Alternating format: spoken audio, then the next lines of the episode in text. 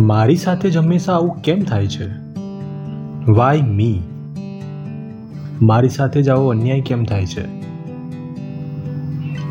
વિદ્યાર્થી કહે છે, મેં દિવસ રાત જોયા વગર મહેનત કરી, પણ નીટની એક્ઝામમાં સારા માર્ક્સ ન આવે.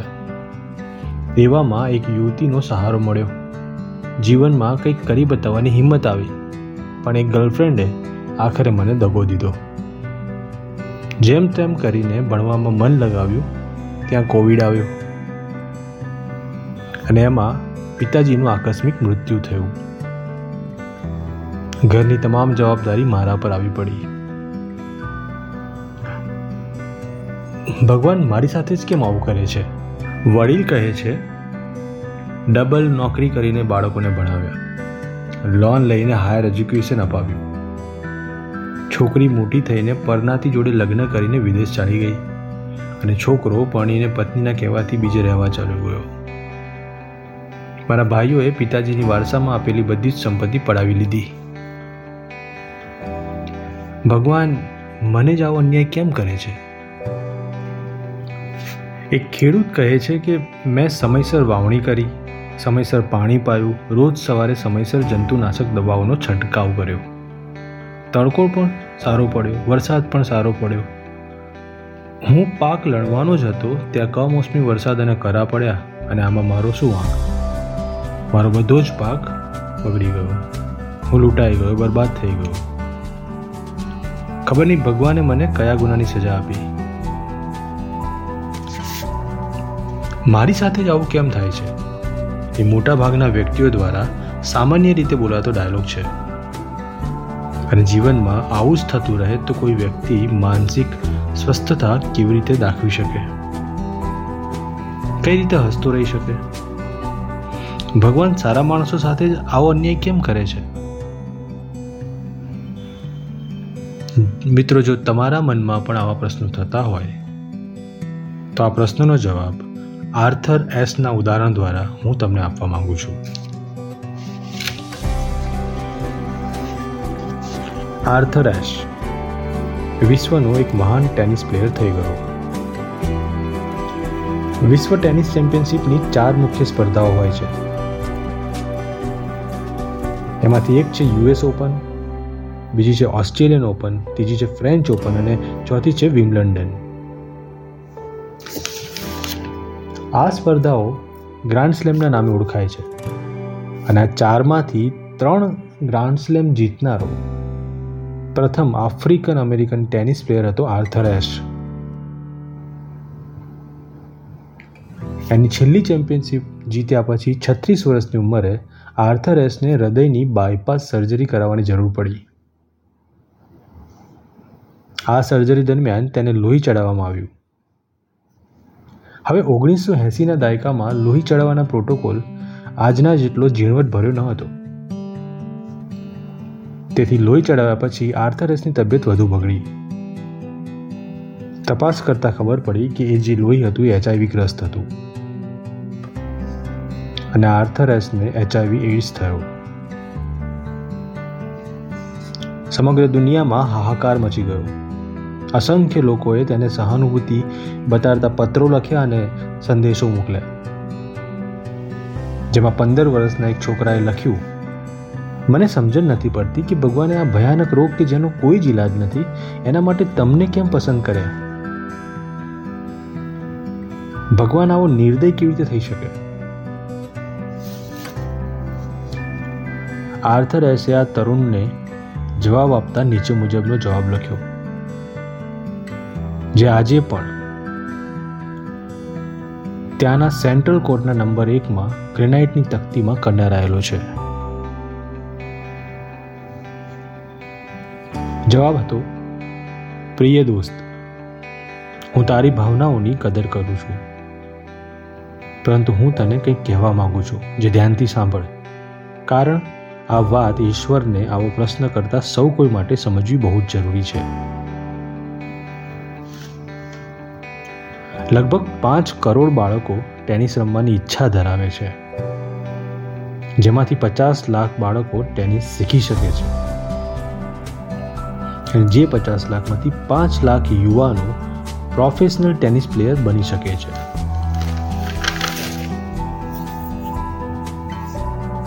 જેમાંથી પચાસ હજાર યુવાનો જુદી જુદી સ્પર્ધાઓમાં ભાગ લઈ અને આગળ વધી શકે છે. અને પચાસ હજારમાંથી પાંચ હજાર યુવાનો આ ગ્રાન્ડ સ્લેમની સ્પર્ધાઓ સુધી પહોંચી શકે છે. એ પાંચ હજારમાંથી પચાસ લોકો આ ચેમ્પિયનશિપ સુધીની રમતમાં પહોંચે છે. તે પચાસમાંથી માત્ર ચાર જણ સેમિફાઇનલ સુધી પહોંચે છે.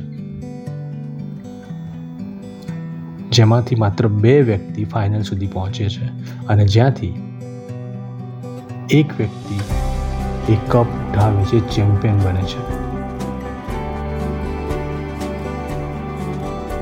ભગવાને જ્યારે આ માટે મને પસંદ કર્યો, ત્યારે મેં એને એમ નહોતું પૂછ્યું કે માત્ર હું જ શા માટે? તો પછી ભગવાને એડ્સ રોગ માટે મારી પસંદગી કરી. તો હું જ શા માટે કે મારી સાથે જ આવું કેમ બન્યું? એ પ્રશ્ન પૂછવાનો મને કોઈ અધિકાર છે ખરો?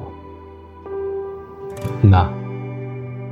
કારણ કારણ કે આ જિંદગી છે, જેમાં તમને ક્યારેક ભગવાન છપ્પર ફાડીને સુખ કે દુઃખ આપી શકે છે. આર્થર એસનો આ જવાબ મારી સાથે જ આવું શા માટે બને છે એવું વિચારતા સૌ કોઈએ સમજી લેવાની જરૂર છે. કારણ આ વિચાર બહુ ખતરનાક છે અને તમને હીન ભાવના અને હતાશા તરફ લઈ જશે. એવા ઘણા લોકો છે જેમને સુખ અને સમૃદ્ધિ મળે છે ત્યારે ભગવાનને યાદ નથી કરતા. પણ દુઃખ આવે એટલે તરત જ ભગવાનને ગાળો દેવાનું શરૂ કરે છે. ભગવાન માત્ર માણસોને જ નહીં, પણ પોતાની જાતને પણ આ જ ન્યાય કરે છે. એક રાત્રે રાજ તિલક અને માત્ર ચોવીસ કલાક પછી જ વનવાસ અને એ પણ બીજા કોઈએ નહીં. પોતાની માએ જ ભગવાન શ્રીરામને આપ્યો. અને ભગવાન શ્રી કૃષ્ણને તો સગા મામા કંસ મારવા માટે પાછળ પડતા હતા. જન્મતાની સાથે જ એમને ખતમ કરવા માંગતો હતો. એટલે નવજાત કૃષ્ણએ આમ તેમ ભાગવું પડ્યું હતું. મિત્રો, સમસ્યા આવી આપણા હાથમાં નથી. પણ સમસ્યાનો પ્રતિભાવ આપવો એ આપણા હાથમાં છે. આર્થર એસ સાથે જે ઘટના બની, એનો એને જે પ્રતિભાવ આપ્યો અને એના કારણે તેનું મૃત્યુ સુખમય થયું.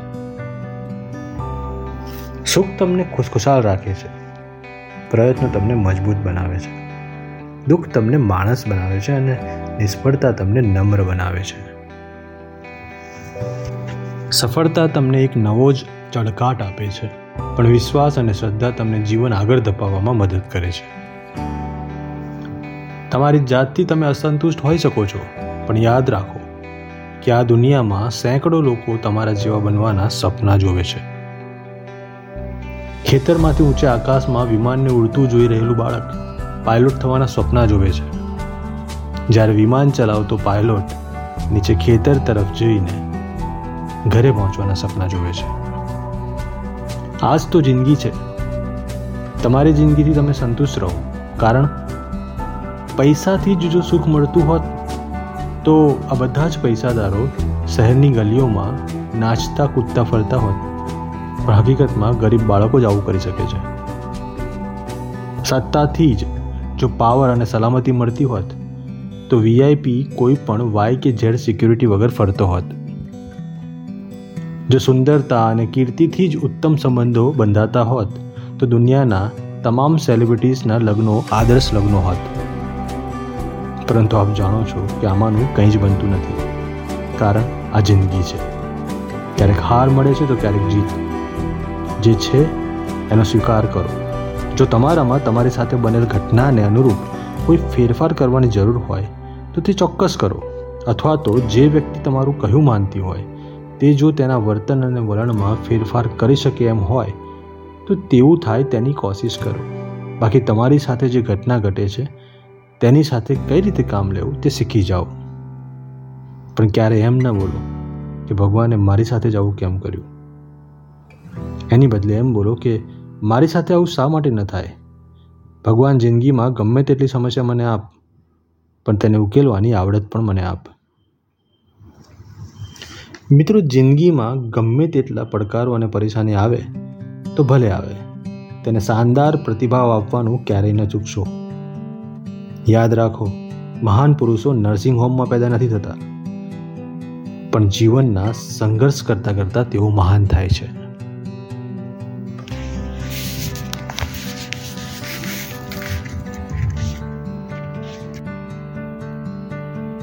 થેન્ક યુ મિત્રો. તમે બધા જ ખૂબ જ સરસ કરી રહ્યા છો તમારી જિંદગીમાં. અને આમ જ સરસ રીતે આગળ વધતા રહો. ખૂબ જ પ્રેમ મેળવો, સફળતા મેળવો અને આર્થિક સદ્ધરતા મેળવો એવી આશા સાથે આપ સૌની રજા લઈશ. ફરી મળીશું. આવતા રહેજો અને સાંભળતા રહેજો, મિસ્ટર મોડ્યુલેટર.